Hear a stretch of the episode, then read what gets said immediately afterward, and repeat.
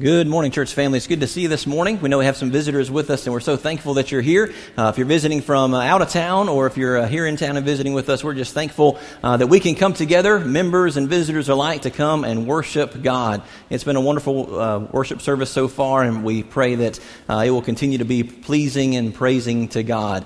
if you have your, your, Bibles, you want to go ahead and turn to Jeremiah. Jeremiah chapter 23 will be there in just a few minutes. If you want to use your Pew Bible, it will be on on page 650 uh, here in just a few minute, minutes. Jeremiah chapter 23. I do want to remind everyone of some upcoming events that we have and want to make sure that you uh, know about them so that you can participate them and be an active part of the congregation here. Uh, tomorrow night at 6 o'clock, men, we have our uh, monthly Wings and Wisdom where we will get together and uh, enjoy some, some wings together. Uh, and then Rob Porter has our devotional from the book of Proverbs tomorrow evening. So hope that you'll come and be a part of that. Hope Rob remembered that because I'm not ready to speak. Uh, so hopefully Rob will be ready for that. I'm sure that he will be. coming up the last Saturday of this month, we have a trunk or treat which is certainly a good event for, uh, for our members to be a part of, but it's also a, an outreach event uh, to make sure that you invite your, your friends and your family, uh, those folks that would come and enjoy some, uh, some trunk or treating. That'll be at 6 o'clock. Also on that Saturday, we'll have a devotional uh, right before uh, we actually do the trunk or treating, so we'll have some opportunity to talk to you and share the good news about Jesus as well. So please make sure that you come and are a part of that on the 28th. And then the last Sunday of this month, the 29th, the next day, we have our missions Missions Sunday. If you've never been a part of Mission Sunday here at Jefferson Avenue, it's a special day. Uh, it's a day where we get to come together and on Bible class uh, and in worship, we come together and we hear from our mission efforts all around the world. Certainly those here in the United States, but also uh, folks in Africa and, and, Eastern Europe and, and really all over the world. And we have some folks that'll be here in person. We watch a lot of videos uh, up on the screen of people that weren't able to be here in person. But I hope that you'll uh, make sure that you take the time to be a part of that great day on the 29th of October. Uh, Sam Brown is organizing that along with the rest of the mission team. So if you have questions about it, uh, you can ask him. Uh, just of note, though, to make sure that you're aware of it, uh, it's Mission Sunday, but not only is it informative, but it's also an opportunity that we have to uh, to support these missions financially. So what we do on that day is anything above and beyond what our weekly budget is goes directly to missions, and the congregation here is always very generous, and we generous, and we appreciate that, and we're excited about the another opportunity for us to be here together on this. Uh, Courtney, I forgot the clicker, so you're going to have to click for me. Uh, we um, are continuing our series this morning on uh, the name of God. We've been looking at uh, different names of God in the Old Testament, uh, specifically in the Old Testament. We'll get to some in the New Testament as we as we go on, but we're trying to really understand who is this God that we serve? Who is this God that we, we claim as, as our Lord, as our Savior, as, as all the things that we know about and think about God? Who is this God? And we're, we're doing this specifically through uh, the names of God. What do the names of God tell us about who this God is? It's really in some ways a, a character study of God. Who is God? Who is, who is He as a person? And then who is, what does, what do, what do His names reveal about His character. Not like a character in a book, but about who he is, who, who what he is in his, in his essence. And this morning we're going to talk about the name Yahweh Tsidkenu. And yes, I probably completely butchered that. Uh, it's Hebrew. I don't speak or study Hebrew, uh, but that's the way that I understand that it is pronounced. Yahweh Tsidkenu. Here's what I know that it means though, and that's the important thing. The Lord is our righteousness.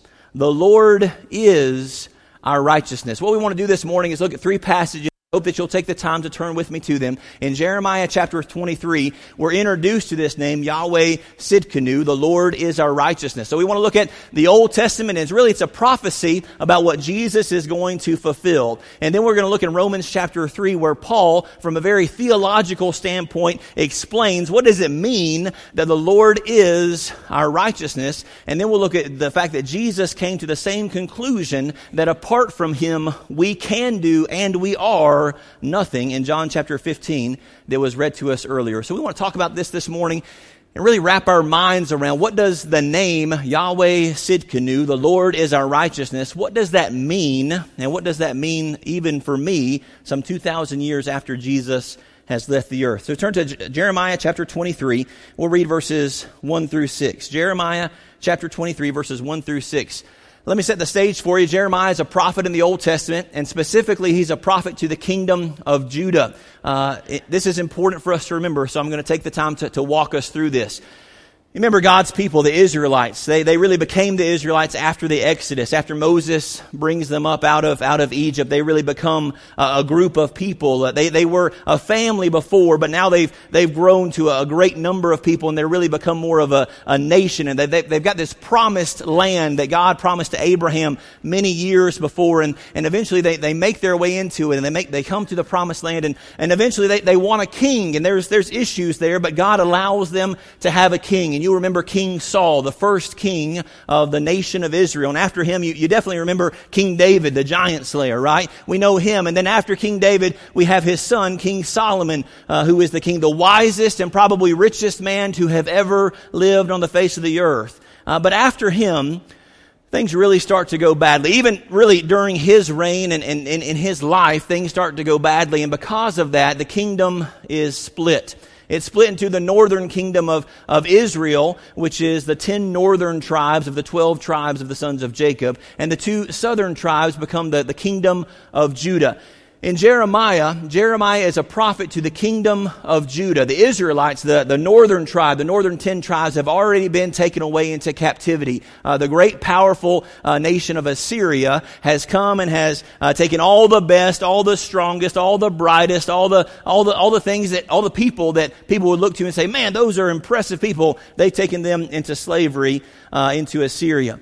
And then after this, before we're really right in the middle between Assyria and Babylon. But very soon, and what Jeremiah's original message is, is hey, you have turned away from God, Judah. The Israelites are already gone. The, the northern kingdom have already turned away and they're already being punished. But now Judah, the one that remained more faithful for a longer time, but they are about to suffer the consequences for their unfaithfulness to God. And that's the message that Jeremiah has. And in Jeremiah chapter 23, we see this. We see the reasons behind some of this, this coming judgment that's coming upon them.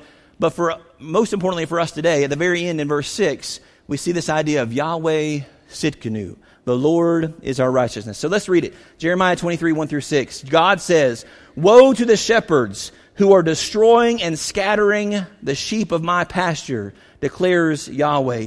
Therefore, thus says the Lord, the God of Israel, concerning the shepherds who are shepherding my people, you have scattered my flock and banished them and have not attended to him, to, to, them. Behold, I am about to attend to you for the evil of your deeds, declares the Lord. So God starts out with talking about the leadership the leadership of his people, uh, specifically in Judah, and he says, Listen, you're not doing what you're supposed to be doing. You're supposed to be shepherding my people. You're supposed to be caring for my people. And we've talked a lot about the importance of the, the role of shepherd. You can think about that literally as a, a shepherd and the sheep. You can think about that figuratively, like our, our elders and the congregation here. You can think about that in all the spiritual ways. But the point is, the leadership, the care, the concern, the, the guidance that these leaders of Judah were supposed to be offering to the, uh, the, the kingdom of Judah and the people therein, it wasn't happening. And God says, You have not attended to your role, but then I love it when He says, and it's, it's very scary if you're these people, He says, But I'm about to attend to you. You haven't been doing your job, and I'm about to take care of that. I'm about to make sure that you realize that you have made some serious mistakes. Uh, verse number four. I will also raise up shepherds over them, and they will shepherd them, and they will no longer be afraid nor terrified, nor will they be left unattended, declares the Lord. Behold, the days are coming, declares Yahweh, when I will raise up for, from David a righteous branch. This is important. This is the prophecy about Jesus that's coming down the line. And he will reign as king and prosper and do justice and righteousness in the land. In his days, Judah will be saved and Israel will dwell securely. And this is his name by which he will be called Yahweh Tsidkenu, or the Lord our righteousness. Now, this may not seem like a big deal to you. This may not seem like a, a significant uh, shift in, in religious culture, but it is uh, the Israelites, remember they had the law. They had not only the Ten Commandments, but, but hundreds of other laws. And they had put so much faith and so much um, trust in their ability uh, to do the law, to, to check off all of the boxes, that they were a very action-based salvation thinkers. We need to do these things and, and, and their leaders had become that way and really because of that probably because of that because of the constant pressure and, and strain that that put on the israelites themselves that's probably why at this time in, in Judah's history, they, they still worshiped God. They still worshiped Yahweh. They still worshiped the God of the Bible, the God that you and I serve today. But they also worshiped all kinds of other gods. So this was a time of, of compromise. This was a time of corruption uh, among the, the Israelites, and, and they had turned away uh, from God, probably at least in some form or fashion, because of the pressure of constantly trying to make sure they do every everything right.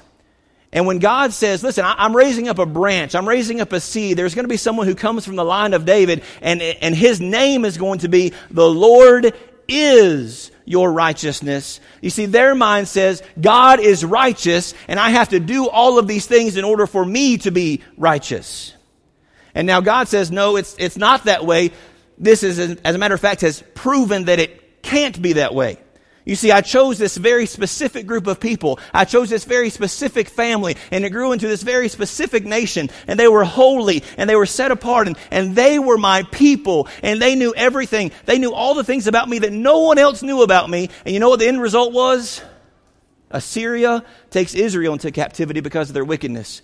And Babylon is coming to take Judah into captivity because of their wickedness. But he says, But I've got some hope for you.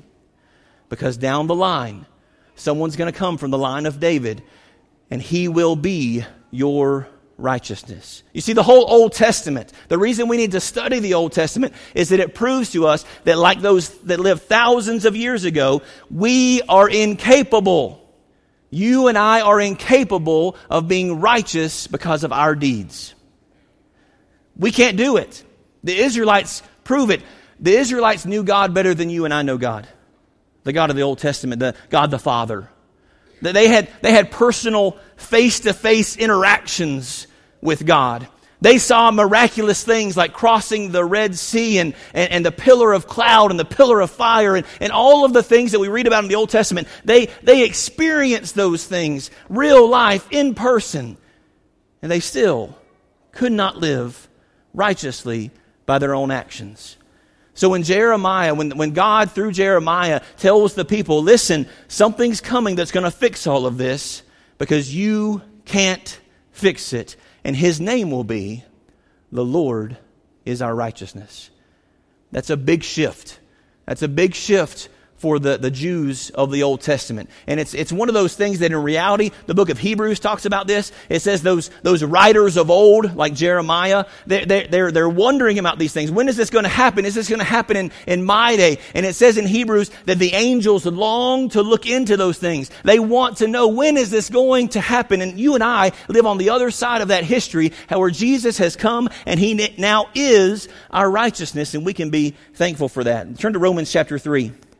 Romans chapter 3, let's look at uh, what Paul says about this again in a, in a theological sense and in a very kind of over, overarching theme of, of this is some, some theological things, but, but understandable enough for us. Romans chapter 3, we'll read verses 10 through 28. That's on page 940 in the Pew Bible. Romans chapter 3, starting in verse 10. And, and listen, some of this is uncomfortable. Romans is good at making us uncomfortable. But what it says here is true about you and it's true about me. Romans chapter 3, starting in verse 10 there is none righteous, not even one. There is no one who understands. There is no one who seeks for God. All have turned aside. Together they have become worthless. There is none who does good. There is not even one. Their throat is an open grave. With their tongues they keep deceiving. The poison of asps is under their lips, whose mouth is full of cursing and bitterness. Their feet are swift to shed blood. Destruction and misery are in their path, and the path of the peace they have not known. There is no fear of God before their eyes. Now we know that whatever the law, the Old Testament specifically says, it speaks to those who are in the law, so that every mouth may be shut and all the world may be held accountable to God. Because by the works of the law, by the works of the Old Testament, what the Jews were depending on, if I can just do all of these things, by the works of the law, it says, no flesh, no person will be justified in his, God's sight. For through the law comes the knowledge of sin. That's what we were just talking about the fact that when we read the Old Testament and we see all of those people and we wonder, how in the world could they have seen this? How in the world could they have heard this? How in the world could they have experienced this and not followed God? Well, the answer is, the answer is, if you would have been there, long term, you wouldn't have followed God either. Maybe in the moment, maybe on that spiritual high, you would have been passionate and you would have been zealous and you would have been all in, but you wouldn't have been perfect. And that's what you've got to be if you want to be acceptable to God. Verse number 21. But now, apart from the law, the righteousness of God has been manifested, being witnessed by the law and the prophets, even the righteousness of God, which is through faith in Jesus Christ. For all who believed, there is no distinction. Why? For all have sinned and fallen short of the glory of God, being justified as a gift by His grace, God's grace, through the redemption which is in Christ Jesus, whom, Jesus, God displayed publicly as a propitiation in His blood through faith, for the demonstration of His righteousness, because in the forbearance of God He passed over the sins previously committed, for the demonstration of His righteousness at the present time, so that He, God, would be just, He would hold accountable sin, and He would be the justifier, He would make people just of the one who has faith in Christ Jesus. Where then is boasting? Here it is. Here's the point that Paul's trying to make. Where then is boasting? Where is my confidence? Where is my confidence if I stand before God on judgment day? Where then is boasting? It is excluded. It does not exist. By what kind of law? Of works? No, but by a law of faith. For we maintain he says, For we want you to understand this as foundational. We maintain that a man, that a person is justified by faith apart from works of the law. Again, if we try to put our, our faith in our ability to be good, we'll fail. Parents, how many times do you, do you ask your kids, and you, and you think it's such a simple thing? Hey, be good. We think that sounds so simple, but you know what God says to us? Hey, be good. And how often are we not that? Be good. Brothers and sisters, we lack the ability to be the kind of good that God is. We'll talk more about that in a few minutes. But we lack the ability to be the type of good, the completeness of good that God is. And again, in Romans chapter 3, it's very, it's very theological. There's a lot of church words that we don't normally use there, but, but the point is, without God, we are unrighteous.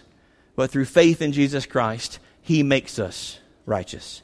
Jesus comes to the same conclusion. Turn over to John chapter 15. John chapter 15, let's read uh, a few verses there. John chapter 15 starts on page 901 uh, in your Pew Bibles. John 15, 1 through 10.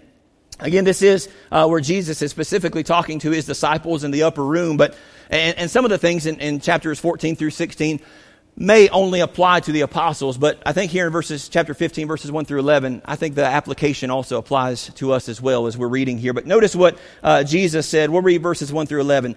Jesus says, "I am the true vine, and my Father is the vine grower." Well, let's let's go back to Jeremiah 23. Remember what what is what does God say prophetically that He's going to raise up a branch of David. Okay? Now, the application or the, the analogy here is a little different. He doesn't say he's the, uh, he doesn't say that, that we're the branches. He says that he's the branch or he's the vine and we are the branches. Okay? So it's slightly different, but the, the connection here is similar. He's going to raise up a branch, a, an offshoot of David, and that is going to be the Lord is our righteousness. And then in chapter 15 of John, Jesus is going to talk about the importance of being connected to the vine as we are the branches. This connection, uh, the connection from David to Jesus, and now our connection to Jesus. And notice, notice what he says going on in verse 2. Every branch in me that does not bear fruit, he takes away and every branch that bears fruit, he cleans it so that it may bear more fruit. You are already clean because of the word which I have spoken to you. So they're talking to Christians, certainly talking to the apostles.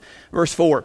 Abide in me and I in you. As the branch cannot bear fruit from itself unless it abides in the vine, so neither can you unless you abide in me. Here, more than likely, uh, in the first century, the people who would most be familiar with um, a, a, grape plant, uh, grapevine uh, the branches off of the grapevine and this, this connection here. And we, we recognize the, the agricultural truth behind this, right? Uh, that if, if, the, if on a grapevine you cut off one of the branches, well, That's, you know, it's going to be good for a little while and you'll put it in your refrigerator and you'll eat, eat the grapes while they last. But eventually what happens to those grapes? They shrivel up and the branch shrivels up and, and, and once you cut it off of the, the vine, is it going to produce any more? No, it's not going to produce anymore. So the, the importance of our connection with Jesus, our abiding with Jesus, our righteousness through Jesus. If we cut ourselves off from the vine, we are no longer righteous. We're just going to shrivel up and die. Verse number five. I am the vine, you are the branches. He who abides in me and I in him, he bears much fruit. For apart from me, you can do nothing.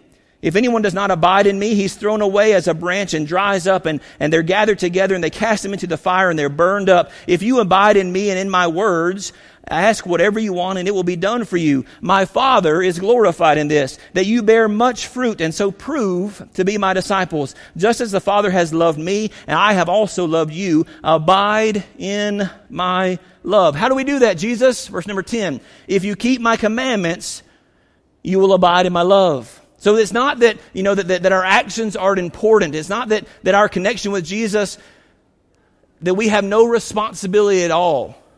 We do have a responsibility. And the reality is that as the same, the same way that as, as a branch is connected to the vine of a grape plant, that branch will produce. It will produce.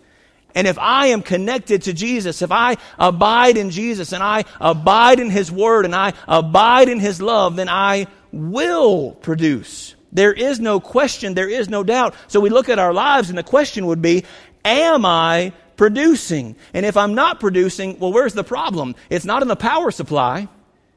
It's not in the the vine, Jesus is there and He wants to supply us with what we need in order for us to produce. If we're not producing, have we separated ourselves from the vine? There is the importance of Jesus gives us everything we need and we live our life as a reaction to that and we do the things that He wants us to do, but those things that we do don't make us connected to Him. It's because of Him that we do good things. Our good things don't make us connected to Him. There's the difference, the mentality, the same mentality that they had to change in Jeremiah 23. The Lord is our righteousness versus I've got to be good so that God will accept me. Those are different mindsets. Let's keep going in verse number 11. These things I have spoken to you so that, that my joy may be in you and that your joy may be made complete. This morning, as we think about, think about Yahweh Tsidkenu, we recognize, first of all, this, this great shift that happened for the Jews in Jeremiah 23, where they had to go from this mentality of, I, I get to do these things, and if I'm good enough, then God will accept me, to recognize, I'm not good enough. God will accept me because of his son Jesus, because of this branch that's going to come about and, and we know is Jesus, and, and we could call him the Lord is my righteousness. And what do we call him by that name?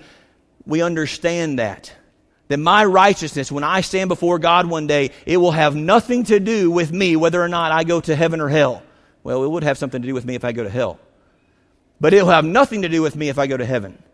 It'll be because I have put my hope and trust and faith in Jesus, and in so doing, I've lived a different life than I would have before. You see, there are some objections to this idea of Yahweh Tsidkenu. What would be some objections to this idea of the Lord is my righteousness? Let me talk about two with you real quick and then we'll, we'll wrap up very quickly. First of all, this objection of, of the Lord as my righteousness. Well, that means I can't do anything to save myself. I can't do anything to save myself. And that to some of us, that sounds like a, a foreign idea. Certainly, I, I have, I, I, can do something to save myself. Certainly, we, we want to be people who, who, who are active and, and, and do something. And, and, and we really, I think all of us in some ways, we really want to. And there is this struggle with we want to be worthy of Jesus' death. And Scripture even tells us that, right? To live a life worthy of the gospel of Christ. But that's, that's an after you have become a Christian through faith in Christ Jesus. That's not a let me live worthy so that I can be a part of the family of God. You cannot be worthy apart from Jesus. You see, the reality is that all of your actions and their sum total only will lead to sin and death. Brothers and sisters, You cannot do anything to save yourself. Then other objections might be in Romans chapter 3 when, when Paul says, uh, quoting from the Psalms, none is righteous, not even one. You might say, I might say, we may not say these words, but we would certainly be tempted to think, but Andy, I'm a good person. I'm a good person. And certainly we know lots of people out in the world that think of themselves as good people. And I want you to understand that by the world standard, I think all of you are good people, okay? I don't think you're wicked and evil by the world standard, the way the world thinks, sure, you're a good person. But, but the problem is, biblically, we have a different definition of what good is. You know what that definition is? In Mark chapter 10 and verse 18, uh, the rich young ruler comes to Jesus and he, he addresses him, good teacher. And what does Jesus say? What does Jesus say? Why do you call me good? No one is good except God alone. There's none righteous. There's none righteous in this auditorium. Not even one. Not by yourself. Not apart from Jesus. You say, but I'm a good person. Jesus says, Jesus says, no one is good except God alone. You see, there, there are good things about you. But in your sum total, you have fallen short of the glory of God. And we're not good like God is good. By the world standard, you know, the world where most of the people don't follow Jesus, the world where murder exists, the world where rape exists, the world where genocide exists, the world where all of the wickedness and evil of the fall of man exists, sure. According to that world standard, you're a good person because you don't do those things. But according to Jesus, no one is good. Not even one. There's good things about you. There's good things about me. I'll say it this way there's good things about me. But I am not a good person. Not apart from God. You say, well, Andy, that's, that's kind of depressing. Yeah, I could see, I could see how you would take it that way. That, that's, not a, that's not an uplifting thought that you're not a good person, that I'm not a good person. We can choose to see it either as depressing and we can, we can be upset about it, or we can choose to see it as amazing. Amazing, amazed by the fact that in spite of my brokenness, in spite of my sin, in spite of my wickedness, in spite of all my failures and cracks and, and all the stuff that's bad about me, many of which you don't have a clue about about me, and I don't have a clue about about your stuff, but in spite of all of that, God loved you enough to send his son to die for you, to purchase you, because he placed a value on you that you do not deserve. Jesus paid the price through his perfect life, the blood that was shed, his horrific death, and his miraculous resurrection. And through faith in Jesus Christ, which certainly leads you to obedience. You can put Christ on, be a new creation, a new creature, and in the eyes of God, you can be righteous. Not because of anything that you have done, but because of everything that God has done. In Acts chapter 4 and verse 12, it tells us there is salvation in no one else. For there is no other name under heaven that has been given among men by which we must be saved, and that name is Jesus the Christ. He is the Christ, He is the Messiah, He wants to be your Lord and Savior. He's the one who, because of His perfection, attributes that to His followers. And not even those who follow Him perfectly, because we've already talked about you can't follow Him perfectly. My hope of salvation is not that I become a Christian and then I live a perfect life. My hope of salvation, to be with God eternally, is the fact that I place my hope and my trust and everything that I am religiously in Jesus Christ and everything that He has done in spite of everything that I have done. The Lord is your righteousness. I, would, I would challenge you to say, verbally or silently in your mind this morning, if you are a Christian, to, to get this through your head. The Lord is my righteousness. He's the only reason that I can have a relationship with God.